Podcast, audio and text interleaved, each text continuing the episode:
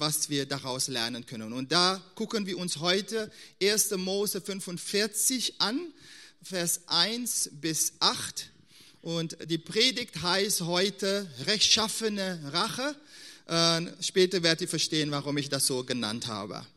Genau, in 1. Mose 45, 1 bis 8 steht folgendes.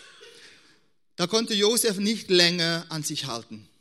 Er schickte alle Ägypter aus dem Raum kein Fremder sollte dabei sein, wenn er sich seinen Brüdern zu erkennen gab. Und als er mit ihnen allein war, brach er in Tränen aus. Er weinte so laut, dass die Ägypter es hörten und bald wusste der ganze Hof des Pharaos davon. Ich bin Josef, sagte er zu seinen Brüdern. Lebt mein Vater noch? Aber sie brachten kein Wort heraus, so fassungslos waren sie. Er rief sie näher zu sich und wiederholte, ich bin Josef, euer Bruder, Bruder und den ihr nach Ägypten verkauft habt. Erschreckt nicht und macht euch keine Vorwürfe deswegen.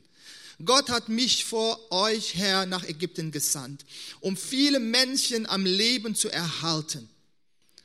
Zwei Jahre herrscht nun schon Hungersnot. Und es kommen noch fünf Jahre, in denen man die Felder nicht bestellen und keine Ernte einbringen kann. Und deshalb hat Gott mich vorausgeschickt. Es ist sein Plan, euch um eure Nachkommen überleben zu lassen, damit ihr eine noch größere Rettungstat an euch damit er eine noch größere Rettungstat an euch vollbringen kann. Nicht ihr habt mich hierher gebracht, sondern Gott. Viele kennen diese Geschichte schon. Aber immer wieder, wenn ich diese Geschichte lese, wenn ich darüber nachdenke, was da passiert ist, dann denke ich, wow. Ich möchte beginnen mit einem Gedanke und dieser Gedanke ist, es geht nicht um dich. Es geht nicht um dich. Bei jeder Gottestraum ist es wichtig zu verstehen, dass wir nicht das Zentrum der Geschichte sind. Wir sind nicht, wir stehen nicht im Zentrum des Universums, obwohl manche Leute glauben, dass so ist. Aber die Welt dreht sich nicht um mich.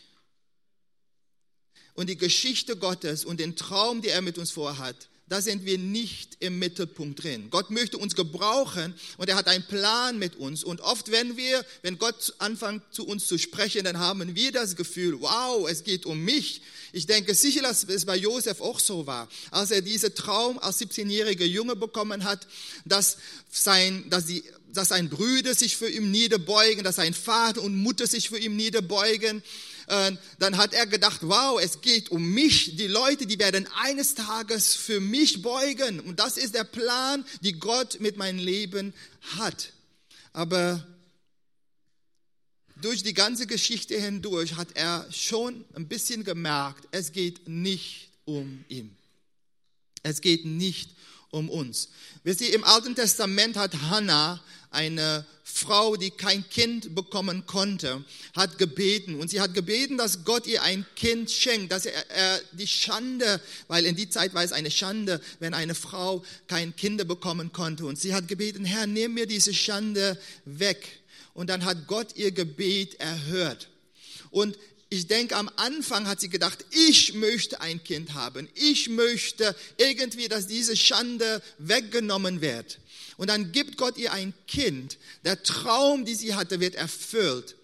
Aber direkt wird ihr klar, es geht nicht um mich. Denn nachdem sie dieses Kind quasi gestillt hatte, so diese ersten zwei Jahre des Lebens, äh, glaube ich, hat sie das Kind wieder zurück in den Tempel gebracht oder in den Tempel gebracht und hat gesagt, Herr, du hast mir ein Kind gegeben und dafür bin ich dir dankbar. Aber es ist mir klar, der Plan, die du eigentlich hast, ist mehr als nur ich ein Kind bekomme. Du hast einen Plan mit dieses Kind. Und dieses Kind wird eines Tages ein Prophet sein für das Volk Israel.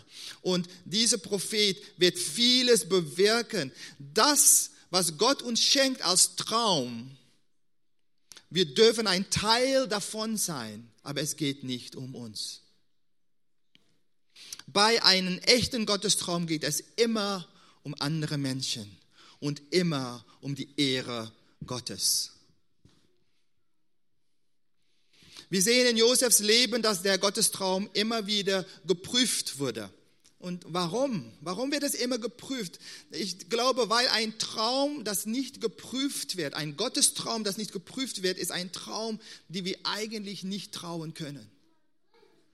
Jeder echte Gottestraum wird geprüft. Und wir haben gesehen, was für Prüfungen gewesen sind. Für die, die äh, nicht die ganze Predigtreihe mitverfolgt haben, hier eine kurze Zusammenfassung, damit ihr den Kontext versteht, worüber wir heute sprechen.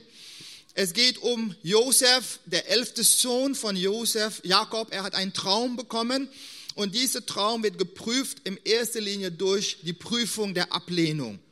Seine Brüder hassen ihn wegen dieser Traum, die er bekommen hat. Und sie verkaufen ihn weg in, nach Ägypten als Sklave. Am Anfang wollten sie ihn töten, aber dann verkaufen sie ihn weg nach Ägypten. Und dann kommt er in Ägypten und die erste Prüfung ist quasi dieses abgelehnt sein. Und viele Menschen, wenn sie einen Gottestraum haben, gehen sie durch diese Prüfung der Ablehnung. Da, wo Leute dich nicht verstehen können, wo Leute nicht mitkommen mit das, was du hast, mit den Visionen, die Träume, die du hast. Und die Leute, die denken, worüber redest du? Was soll das? Das ist doch Quatsch. Das wird nie passieren. Und so können viele negative Worte kommen, die dich entmutigen über den Traum, die Gott Gott dir gegeben hat. Und dann, als er in Ägypten als Sklave im Hause Potiphar dienst, dann sehen wir, dass Gott mit ihm ist. Gott ist immer mit ihm und Gott trägt ihm durch diese Zeiten hindurch. Und dann sehen wir, dass der Potiphar ihm liebt und Potiphar stellt ihm als Haupt von all seinen Sklaven her die, der Segen Gottes ruht auf das Leben von Jakob, Jakob, von Josef. Und, und der Potiphar liebt ihn, aber auch Potiphars Frau liebt ihn. Und dann sehen wir, dass die nächste Prüfung kommt, die Prüfung der Versuchung. Denn die Frau kommt zu ihm und sagt, schlaf mit mir, ich will Sex mit dir haben, komm mit mir mit. Und äh, diese Prüfung, äh, was sein Charakter angeht, kam jetzt. Er konnte es machen. Niemand würde etwas sagen. Er konnte, und manchmal kommen wir in Situationen, wo wir versucht werden, manchmal auf sexuellem Gebiet, manchmal in Finanzen, manchmal was, weißt du, es geht um unseren Charakter. Wie gehe ich im Verborgenen um, wenn keiner es sieht, aber wenn Gott es sieht? Und bin ich integer? Bin ich wirklich, stehe ich zu meinen Prinzipien, wenn es wirklich drauf ankommt? Und diese Prüfung, wenn wir den Gottestraum erfüllen wollen, wird auch diese Prüfung kommen, die Prüfung der Versuchung. Aber der Josef, er nimmt den Köder nicht an. Er sagt Nein zu dieser Versuchung. Und er tut das Richtige, aber trotzdem landet er am falschen Ort. Denn wir sehen, was passiert, nachdem er Nein gesagt hat, dreht diese Frau das Ganze um und sagt, ja, er wollte mich verführen und, und der sagt das ihr Mann und der Potiphar, der wird sauer und werft ihn im Gefängnis. Und jetzt ist Josef, er würde denken, ich bin auf dem Weg, den Traum Gottes zu erfüllen. Okay, es gab einen Stolperstein, ich würde in eine Grube geworfen und jetzt bin ich in als Sklave. Aber ich bin jetzt schon Haupt von allen Sklaven, aber es geht noch weiter runter im Gefängnis. Und aber auch dort sagt die Bibel, Gott ist mit ihm. Und dann kam diese nächste Prüfung und das war die Prüfung der Absonderung, worüber wir letzte Woche gesprochen haben. Die Prüfung, dass er abgesondert wird und dass er vergessen wird. Dass, dass er im Ab, in der Absonderung, in dieser Inkubationszeit, da wo keiner es sieht, da wo, wo, wo es weg, weit weg ist von, von dem Augen von Menschen und ist es wichtig, dass trotzdem den Gottestraum weitergelebt wird, dass trotzdem weiter geglaubt wird an das, was Gott in dein Leben tut. Und jeder Gottestraum wird geprüft auf diese Art und Weise. Ich weiß, als Gott zu uns gesprochen hat, um nach Deutschland zu kommen, dann habe ich gedacht, es wird sehr schnell passieren. Und ich habe letzte Woche ein bisschen darüber erzählt, wie diese vier Jahre, als wir in die Niederlande quasi gestrandet waren und die das Gefühl hatten, da geht nichts voran. Alles ist zu. Die Wege sind nicht mehr offen. Und wie wird es enden? Und wie frustriert ich war in dieser Zeit. Und manchmal sind wir frustriert und wir gehen durch Zeiten, die wir nicht verstehen. Aber es ist wie im Bauch einer Mutter, wo keiner sieht, was passiert. Aber da passiert etwas. Das Kind wächst. Und die wachsen auch durch diese schwierige Zeiten, auch in der Zeit der Absonderung, nimmt der Gottestraum Gestalt. Ich glaube, dass manche Leute viel zu früh ihr Gottestraum passieren lassen wollen und damit eigentlich ihr Traum abortieren. Damit quasi ihr Traum, weil es nicht, äh, wie heißt es, äh, fertig gereift ist, Dankeschön, dass es nicht wirklich die Frucht bringen kann, die es bringen soll. Und das ist quasi diese Situation. Er ist dann im, im, äh, im Gefängnis, wird vergessen. Da kommt ein, kommen zwei Leute, der Bäcker und der Schenker. Er erklärt ihre Träume. Der Schenker äh, der Bäcker kommt frei und dann sagt er, bitte, der Schenker, Entschuldigung, kommt frei, der Bäcker wird getötet. Und, und er sagt, bitte vergesst mich nicht, wenn du wieder den Pharao siehst. Und er, bitte sprich für mich, bitte rede darüber, dass ich hier unschuldig gefangen bin. Und der, der, Bäcker, der Schenker, der sagt, natürlich, ich werde es tun. Und dann geht er weg und was tut er? Er vergisst ihm. Er vergisst ihm zwei Jahre lang. Aber dann hat eines Tages hat der Pharao einen Traum. Sogar zwei Träume. Und der Pharao träumt. Er träumt von, von Kühe, von äh, magere Kühe und fette Kühe. Und die magere Kühe, sieben magere Kühe, die kommen und die fressen diese fetten, Entschuldigung, äh, genau, es gibt äh, sieben fette Kühe und sieben magere Kühe. Und dann kommen die sieben magere und die fressen die sieben fette Kühe. Und der Pharao denkt, was für ein Traum ist das denn? Was soll das sein? Es gibt es jemandem, der das erklären kann. Und plötzlich denkt der Schenker, oh Mist, ich hatte doch etwas versprochen. Ich wollte doch ihm sagen, oh, und, und, und Pharao, ja, es gibt jemandem, und er erinnert sich an seine Schuld. Und er sagt, ja, es gibt eine und der Josef wird geholt und der Josef wird sauber gemacht.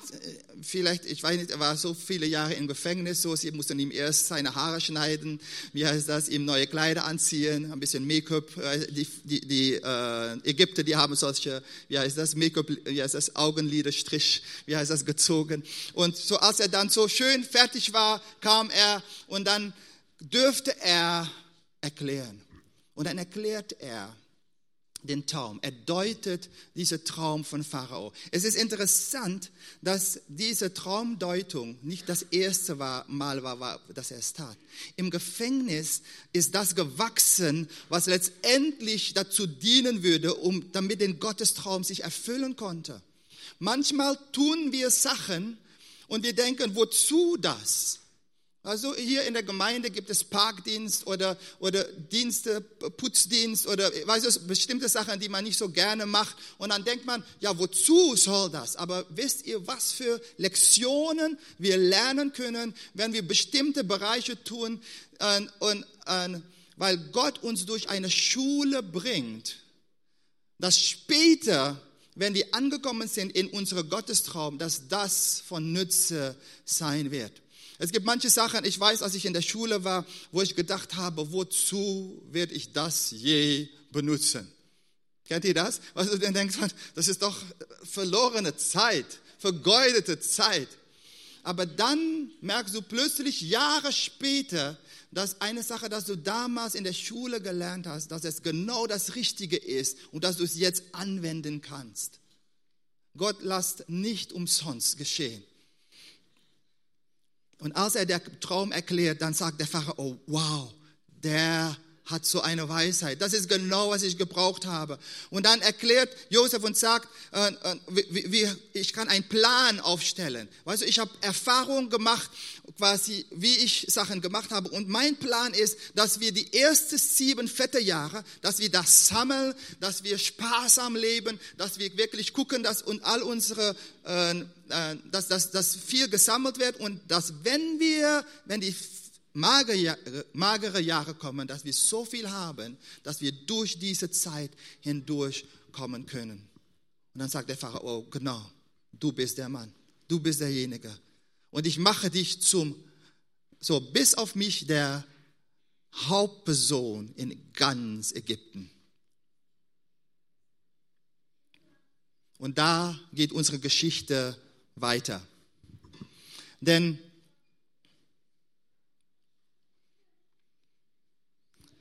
die sieben fette Jahre sind schon gewesen und wir sind quasi in diese, im zweiten Jahr der magere Jahre. Und überall säuft das Volk. Im Ägypten, aber noch weit weg außerhalb Ägypten. Alle Länder, die haben Hungersnot. Und die Frage ist, und sie hören von dieser Scheune in Ägypten, wo viel Essen ist, wo sie vorgesorgt haben, wo sie irgendwie dafür gesorgt haben. Und dann hört auch der Familie von Josef hört das. Und dann schickt Jakob seine Söhne und sagt, geht hin und kauft euch Essen. Äh, nehmt Silber und Gold und Sachen, die wir nicht essen können, aber nehmt es mit und kauft Essen, weil wir verhungern hier. Und dann gehen die hin und dann passiert das, was passieren muss. Die kommen an und Josef ist da. Sie erkennen ihn nicht. Er ist jetzt schon 23 Jahre. Er ist jetzt ein Mann von 40 Jahre alt. 23 Jahre sind vorbeigegangen. 23 Jahre zwischen der Traum und die Erfüllung des Traumes. Und dann steht er dort und die kommen und was tun die? Die sehen ihn und die beugen für ihn. Und die, die bitten, die betteln um Essen. Und dann ist auf einmal der Traum nicht mehr ein Traum, sondern Realität. Und dann würde man denken, aha, jetzt ist alles vorbei, es ist gut, ich bin angekommen, jetzt wird der Traum gelebt. Aber ich habe gesprochen, es gibt verschiedene Prüfungen. Und was jetzt kommt, wird wahrscheinlich die schwerste Prüfung, die Josef durchgehen musste. Es war der letzte, aber es war eine der, der schwersten Prüfungen, die er durchgehen musste. Denn er hatte die Prüfung der Ablehnung bestanden. Er hatte die Prüfung der Versuchung bestanden. Er hat die Prüfung der Absonderung bestanden. Aber jetzt kam die Prüfung der Vergeltung. Die Prüfung der Vergeltung. Ich weiß nicht, wie ich reagieren würde, wenn nach 23 Jahren ich meine Brüder wieder sehe. Die gleichen Brüder, die mich töten wollten, die gleichen Brüder, die mich als Sklave verkauft haben. Durch ihre Schuld ist er nach Ägypten gekommen. Er war Sklave für viele Jahre und dann würde er versucht und, und dann würde er ins Gefängnis geworfen und, und es war durch ihre Schuld, dass er durch all diese schwierige Zeiten gehen musste. Und ich weiß es nicht, ich, für mich würde es schwierig sein, nicht Vergeltungsgedanke irgendwie im Kopf zu haben. Weißt du, Auge um Auge, Zahn um Zahn, sagt auch die Bibel. Ja? Und weißt du, so, äh, äh, und manchmal können wir uns unsere Vergeltung, unsere Rache, können wir schön, wie heißt das, reden. Ne? So, ja, ich habe Recht darauf. Du weißt, du weißt nicht, was die Leute mich angetan haben. Du weißt nicht, wodurch, durch was für Zeiten ich gegangen bin, warum ich jetzt hier bin. Und jetzt hat Gott mir geholfen. Und jetzt wollt ihr, jetzt wollt ihr Hilfe? Jetzt wollt ihr, dass ich euch Essen gebe?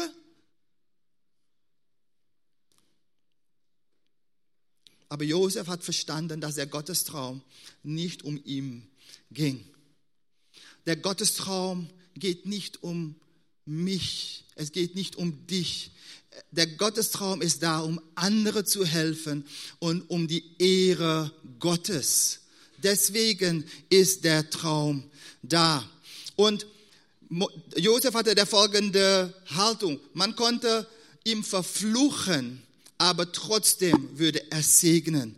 Man konnte ihm Schmerzen zufügen, aber trotzdem würde er vergeben.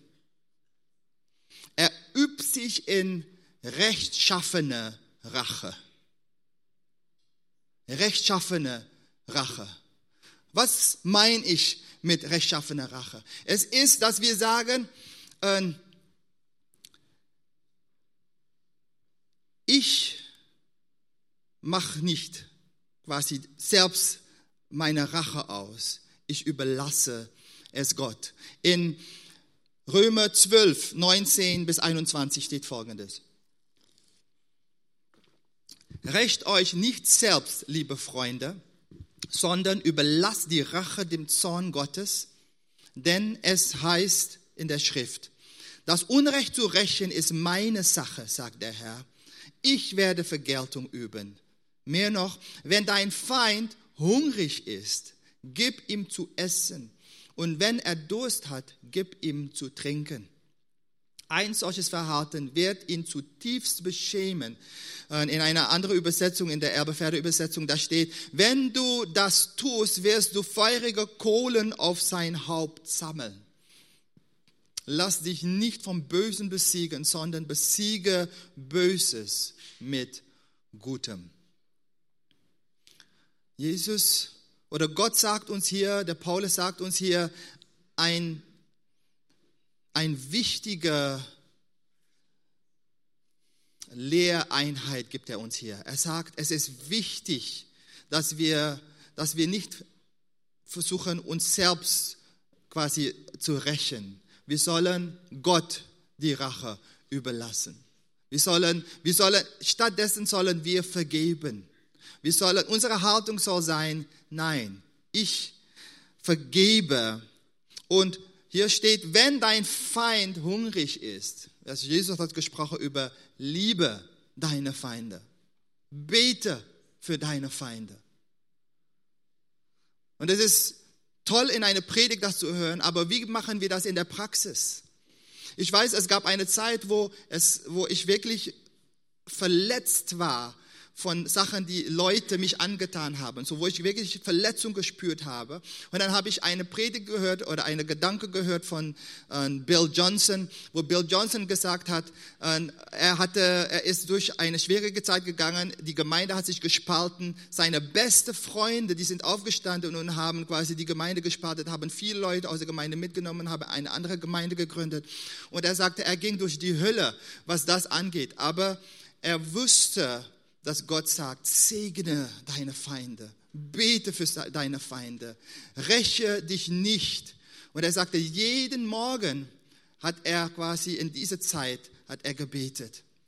Und er hat sie beim Namen gerufen, hat gesagt, Herr, segne John, segne Cynthia, segne dieses oder jenes, segne sie. Und es war nicht einfach segne sie, eigentlich, aber er hat gesagt, Herr, segne sie, lass es ihnen gut gehen, lass sie Wohlstand haben, lass sie, lass alles in ihr Leben gut und positiv sein. Herr, Herr, lass,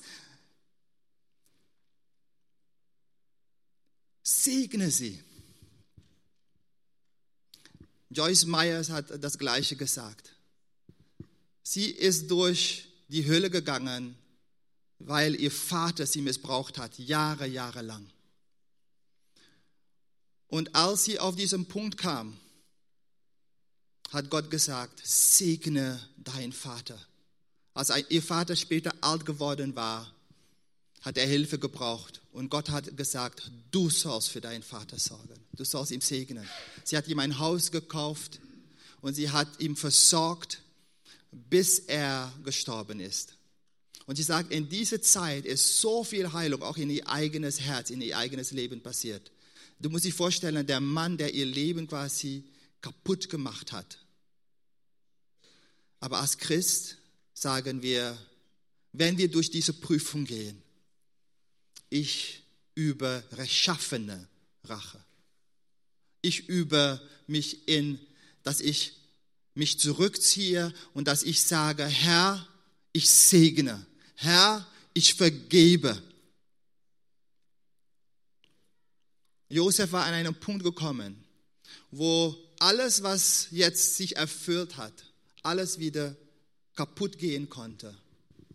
Weißt du, er konnte jetzt sagen, siehst ihr, Gott hat zu mir gesprochen und jetzt werde ich es euch heimzahlen. Jetzt beugt ihr vor mich, genauso wie der Traum passiert ist, denn es geht um mich Gott hat, hat euch jetzt gezeigt, dass es, dass sein Gedanke jetzt in Erfüllung gehen und ihr beugt für mich. Er konnte gesagt haben, Essen wollt ihr, Gefängnis bekommt ihr. Aber wenn wir rechtschaffene Rache ausüben, dann lassen wir los. Wir vergeben. Denn das, was Gott für uns hat, ist viel größer als wir. Mahatma Gandhi hat mal gesagt, Auge um Auge und die ganze Welt wird blind. Er hat erkannt irgendwie, dass das es nicht bringt. Aber wenn wir loslassen, dann können wir erst sehen, was der größere Plan Gottes ist. Manchmal werden wir blind von unserer Verletzung oder durch unsere Verletzungen. Wir sehen nicht mehr den Plan, die Gott für uns hat, den größeren Plan, die Gott hat, trotz die schweren Schicksale, wodurch wir gegangen sind. Und wenn wir aber loslassen, dann können wir den Plan sehen, dann können wir sehen, hey, das hier ist größer als wir. Gott hat zu uns als Gemeinde gesprochen äh, letztes Jahr, einer der Visions, an, an dem Fusionssonntag. Ne? Das hier ist größer als wir. Und den Plan, den Gott mit uns hat, den Plan, den Gott mit dir hat, ist größer als nur für dich. Gott hat viel, viel, viel mehr vor. Dass Gott hier eine Gemeinde, äh, dass diese Gemeinde hier ist, ist nicht für uns so quasi, dass wir ein schönes Leben führen. Natürlich äh, gehört das auch dazu. Aber es ist viel mehr. Es ist viel mehr. Wir haben einen Auftrag. Wir haben einen Auftrag, die Welt zu gewinnen. Wir haben einen Auftrag, äh, die ganze Welt zu erreichen mit der Liebe Gottes. Und das hier, den Traum, die Gott uns gibt, ist größer als wir. Ich möchte zwei Gedanken noch äh, aus äh, 1. Mose 45 holen, äh, die, wir, die, mir, die ich mich angesprochen habe. Und die erste Gedanke ist, wer? Wer bin ich? Ich fand es so toll. Wir haben es nicht abgesprochen, aber das Lied haben wir heute gesungen. Wer bin ich? Weißt du, äh, dass der, äh, äh, ich weiß, wer ich bin in Christus. Und diese Frage, wer bin ich, ist so eine wichtige Frage. Wie äh, weißt du, wo deine Identität herkommt? Was definiert deine Identität? Besteht deine Identität in das, was du leistest oder geleistet hast oder was du dir verdient hast oder vielleicht nicht verdient hast? Ist es Geld? Ist es ein Statussymbol, ähm, ein Haus oder ein Auto, wo du deine Identität zurückfindest oder nicht zurückfindest? Ähm, ist es eine Position, die du im Leben hast, das deine Identität bestimmt? Und all diese Sachen soll es nicht sein. Denn wir sehen im Leben von Josef, sehen wir dass er Folgendes sagt. Er sagt in äh, Vers 3 und 4 von 1. Mose 45, ich bin Josef, sagte er zu seinen Brüdern. Aber sie brachten kein Wort heraus, so fassungslos waren sie. Er rief sie näher zu sich und wiederholte noch einmal, ich bin Josef. Er sagt hier, Leute, ich bin es. Aber er sagt noch mehr wie, hallo, er sagt, ich bin Josef. Weißt du, was sein Name bedeutet? Der Name Josef bedeutet, äh, Gott fügt hinzu oder Gott, Gott gibt Vermehrung.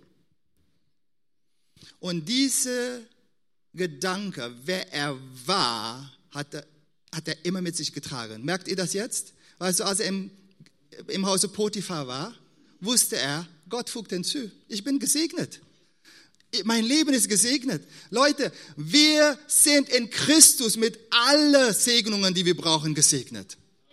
Mit alles, was du brauchst, bist du in Christus gesegnet. Und so wusste er, ja, okay, ich verstehe nicht, dass ich jetzt durch diese Zeit gehe, aber das verändert meine Identität doch nicht. Ich bin gesegnet. Überall, wo ich hingehe, bin ich gesegnet. Warum konnte er so ein Stehaufmännchen sein? Warum ist er nie liegen geblieben? Weil er wusste, wer er war. Er sagt, mein Leben ist voller Segen. Und Gott gibt Vermehrung. Er fügt hinzu an das, was alles, was ich tue, überall, wo ich hinkomme, wird Segen fließen. Wenn wir als Christ verstehen, wer wir sind, wir werden die Welt um uns herum verändern. Auch wenn die Welt auf Deutsch gesagt Scheiße um uns herum ist, wird wir, so, weißt du, so, äh, aus Mist machen wir Dünger. Aus Limon, Limonen machen wir Limonade. Weißt du, wir, wenn der, das Leben uns einen Tritt in den Hintern verpasst, benutzen wir den Schwung, um voranzukommen. Weißt du, es ist eine, aber das können wir nur, wenn wir wissen, wer bin ich? Wer bin ich? Der äh, Martin hatte so eine Liste gemacht so von Sachen, die wir sind und die Segen, die wir sind. Frag ihn mal, eine ganz tolle Liste von Sachen, die wir so, wer wir sind, ist, was unsere Identität ist. Und es ist wichtig, dass wir verstehen, wer wir sind. Egal wo er kam, er wusste, wer er war. Wisst ihr, ob er im, in der Gefängnis war, aber auch als er im Palast war, wusste er, wer er war. Er wusste genau, wo er herkam und wer er war. Und das hat ihm geschützt. Wisst ihr, der Teufel, er wird, wenn er dich nicht durch Scheitern umbringen kann, wird er versuchen, dich mit Erfolg umzubringen. Was dich behüten wird, ist, wenn du weißt, wer du bist.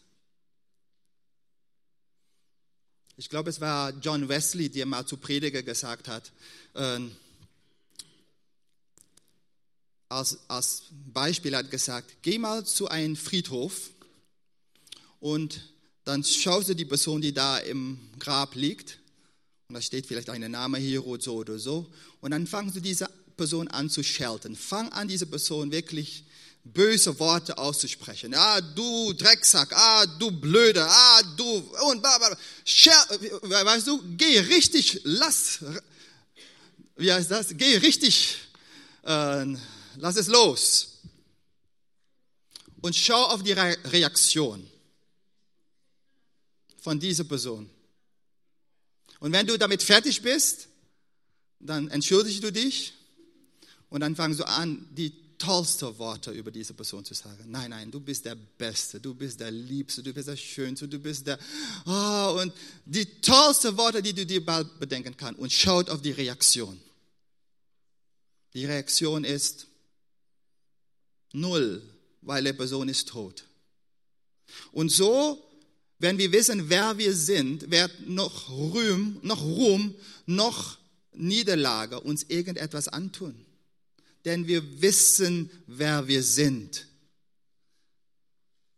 Also es gibt manche Christen, die gehen hoch und runter in ihr Glaubensleben. Dann sind sie auf der Bergspitze und alles ist Halleluja und Preis im Herrn. Und nächste Morgen kommen sie wieder und sie sind alle, oh, oh, Herr, nimm mich, ich kann nicht mehr, alles ist so schlimm.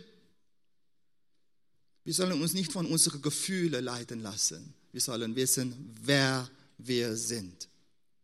In 1. Korinther 15, Vers 10, da steht, sagt Paulus, denn ich bin der geringste der Apostel, der ich nicht würdig bin, ein Apostel genannt zu werden, weil ich die Gemeinde Gottes verfolgt habe aber durch Gottes Gnade bin ich, wer ich bin.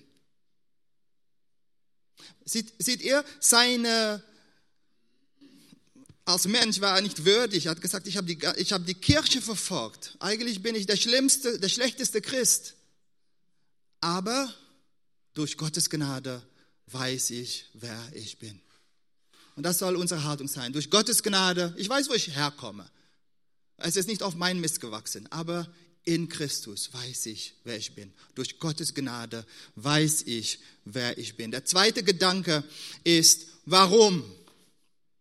Warum tue ich das, was ich tue? Was motiviert mich? Warum möchtest du diese Gottestraum leben? Was ist deine Herzenshaltung, wenn es darum geht?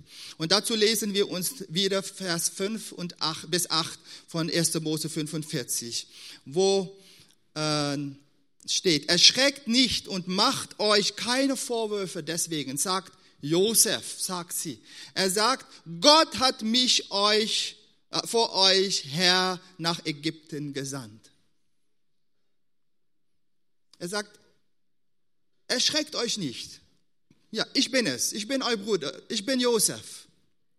Und ihr denkt jetzt vielleicht, oh Mist, wir haben ihn äh, äh, äh, töten wollen und jetzt, ja, jetzt wird es richtig schlimm werden für uns. Er sagt, nein, stopp. Das ist nicht meine Herzenshaltung. Ich weiß, wer ich bin, aber ich weiß auch, warum ich das tue, was ich tue. Ich weiß auch das Warum hinter die Sache. Ich weiß auch, warum Gott mir durch all diese Zeiten gehen lassen hat, um letztendlich dorthin zu kommen, wo er mich haben wollte. Ich verstehe es jetzt. Ich weiß das Warum dahinter. Er hat mich nach Ägypten gesandt, sagt er, um viele Menschen am Leben zu erhalten, um viele Menschen zu retten. Wisst ihr, dass durch Josef das ganze Volk Israel gerettet wurde?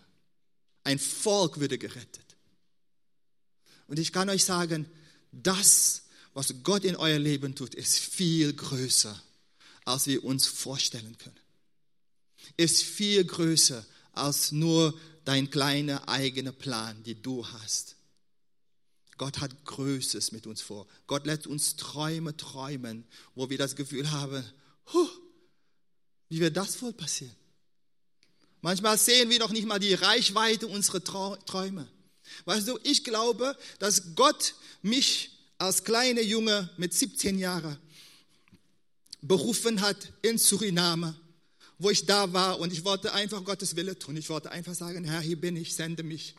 Ich will irgendeinen Unterschied machen in dieser Welt. Und ich glaube, dass Gott, und es, äh, versteht, versteht es nicht falsch, ich, ich will, will nicht, es geht nicht um mich. Aber ich glaube, dass Gott gesagt hat, Winston, wenn du dich zur Verfügung stellst, werde ich dich gebrauchen, um die Welt zu retten. Ich werde dich gebrauchen, um Deutschland zu retten. Und ich denke, wie, wie, wie soll ich das tun? Wie kann, wie kann ein Mensch das tun? Natürlich können wir das nicht.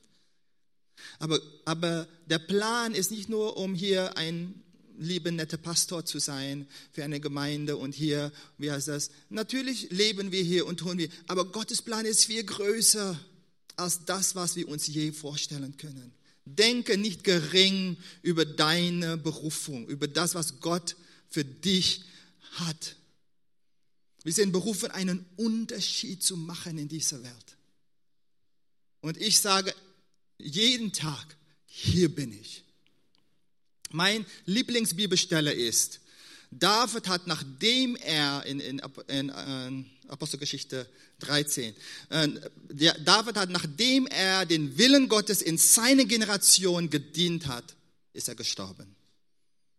Und die Gedanke war, er hat den Willen Gottes in seine Generation gedient. Weißt du, ich, das Leben ist für mich zu Ende, wenn ich den Willen Gottes in meine Generation gedient habe.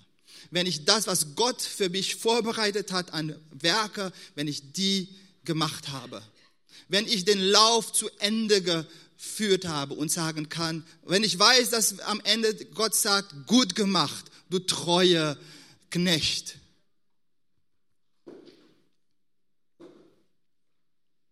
Manchmal schaue ich nach Deutschland und ich denke, wie werden wir diese Welt erreichen? Manchmal schaue ich nach Kastellaun und Umgebung und ich denke, Gott hat gesprochen von einer Tausend-Mann-Gemeinde. Wie werden wir das je erreichen? Aber das ist nicht mein Teil. Das ist nicht unser Teil. Wir sollen die Prüfungen bestehen, die Gott uns, wodurch Gott wir, wir gehen sollen. Wir sollen, wenn Leute uns verletzen, sollen wir vergeben. Wir sollen das Warum hinter die Sache verstehen. Wir sollen sehen, das hier ist größer als nur du und ich. Die Herrenhuter, ihr wisst, ich bin total fasziniert von Herrenhuter. Das ist meine Herkunft. Und die Herrenhuter, die hatten eine, ich werde immer emotional, wenn ich das sage, aber die hatten eine Slogan, damit das Lamm Gottes den Preis seines Leidens empfängt. Damit Jesus Christus, der für uns am Kreuz gestorben ist, damit wir freikommen können, damit Menschen gerettet werden können, damit er den Preis seines Leidens empfangen kann.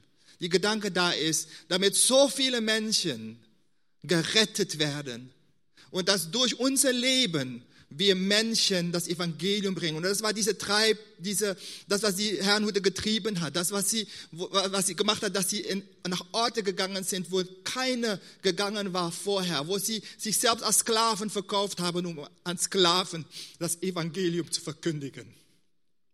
Wo sie gesagt haben, manche, die sind gegangen und sind unterwegs gestorben. Aber ihr Herz war damit das Lamm Gottes den Preis seines Leidens empfängt. Damit eines Tages wir im Himmel sein und die sagen, Herr, du hast gesagt, wir sollen Deutschland erreichen. Hier sind die Deutschen. Hier sind sie alle. Sie loben dich, sie preisen dich.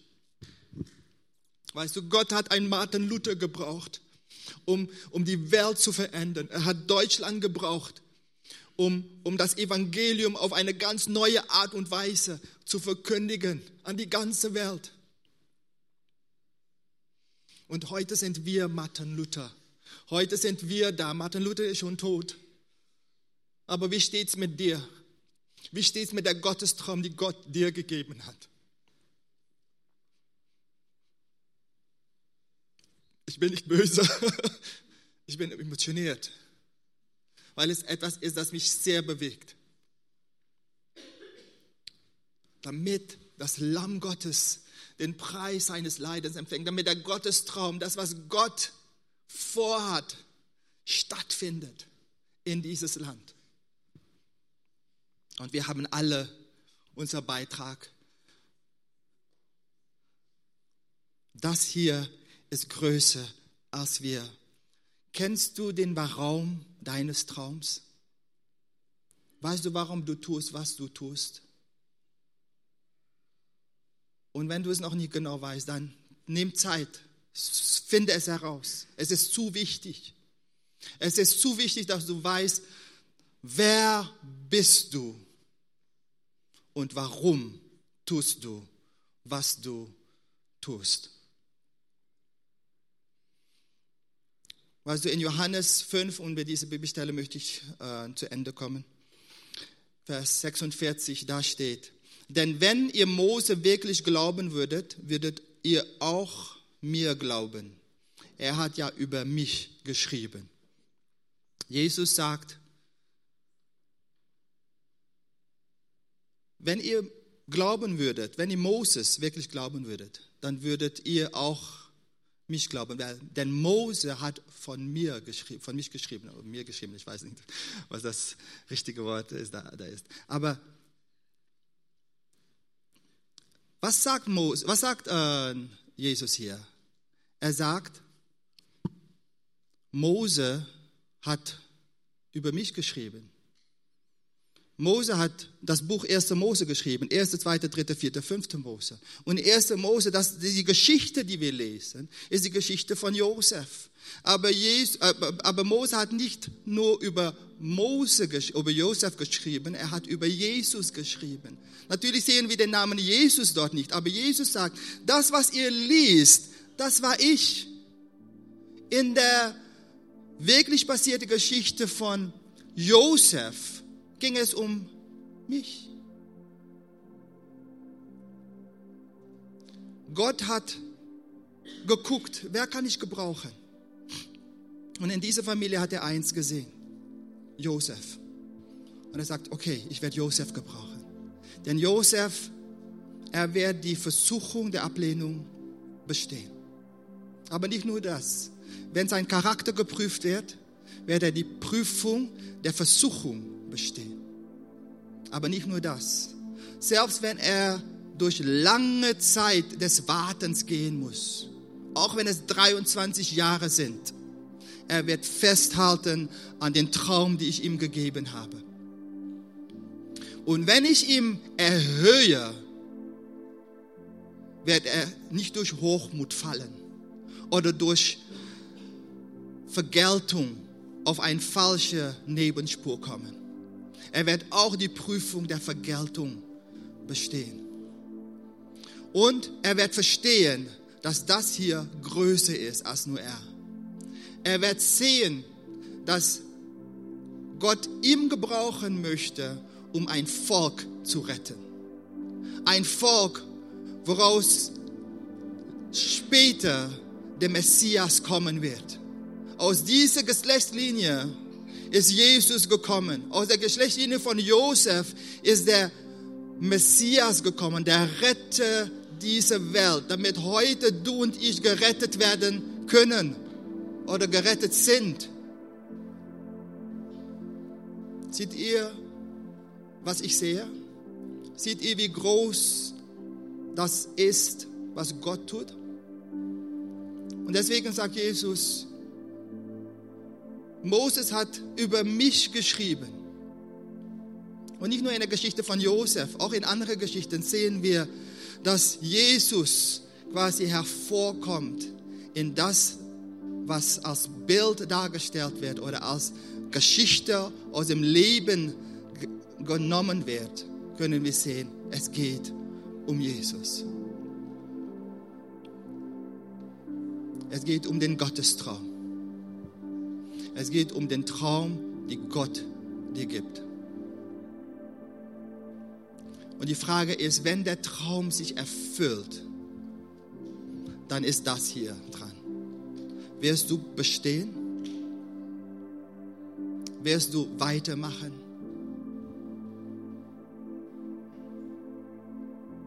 Lass uns zusammen aufstehen.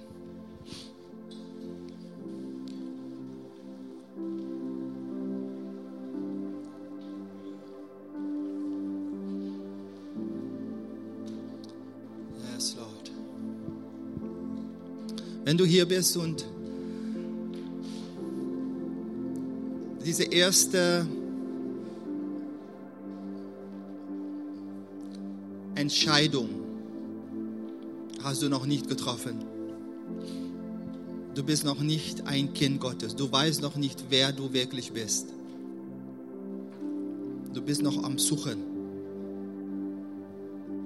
Dann sage ich, heute kannst du finden. In Christus. Jesus ist deswegen gekommen. Ich denke, dass es deutlich ist, was ich heute gesagt habe. Letztendlich geht es um Jesus. All unser Predigt kommt letztendlich auf Christus. Wir brauchen Jesus als persönlicher Erretter. Und wenn du hier bist und du hast noch dieses Gebet oder diese Entscheidung noch nicht getroffen, du hast noch Jesus nicht gefragt, Jesus, vergib mir meine Schuld, komm in mein Herz. Ich möchte dein Kind sein, sei Herr und Gott über mein Leben. Dann möchte ich dich heute einladen, dieses Gebet mit mir zu sprechen. Wenn du heute den Traum, die Gott gibt, wenn du gemerkt hast, irgendwie bin ich, habe ich gescheitert bei irgendeiner Prüfung, dann möchte ich dich ermutigen. Gott ist der Gott von der nächsten Chance, von der zweiten Chance. Gott kann mit einem krummen Stock kann er gerade schlagen. Gott kann aus ein Leben, das vielleicht kaputt gegangen ist, kann er etwas Schönes machen. Gott macht aus Mist Dünger. Gott macht aus etwas, das die Welt auf der Seite schiebt, nimmt er auch das Rohr, das, wie heißt das, geknackst ist, werft er nicht weg. Es gab mal ein, ein Bild von, von jemandem, der gesehen hat, dass ein Mann vorbeigegangen ist und dann hat er eine Blume gesehen, eine Rose, die weggeworfen war, weil es nicht vollkommen war. Aber dieser Mann ging hin und er nahm diese Rose, die weggeworfen wurde, und er setzte es in, auf sein Jackett. Er machte quasi, er, er gab es einen Platz an seinem Herz. Und das ist, was Jesus tut, wenn wir ihm aufnehmen. Er nimmt uns an, so wie wir sind. Und er gibt uns einen Stellenwert und eine Identität, die nur er uns geben kann. Lass uns zusammen beten. Und ich will bitten, dass ihr einfach zusammen mit mir bittet. Herr Jesus, ich komme zu dir heute Morgen. Und ich bitte, vergib mir meine Schuld. Ich möchte dich heute aufnehmen als mein Herr und mein Erlöser. Ich möchte sagen, Herr, ich möchte dir nachfolgen. Ich möchte den ganzen Weg mit dir gehen. Sei mein Gott und sei mein Herr. Erfülle mich mit dem Heiligen Geist. Danke, dass ich dein Kind heißen darf.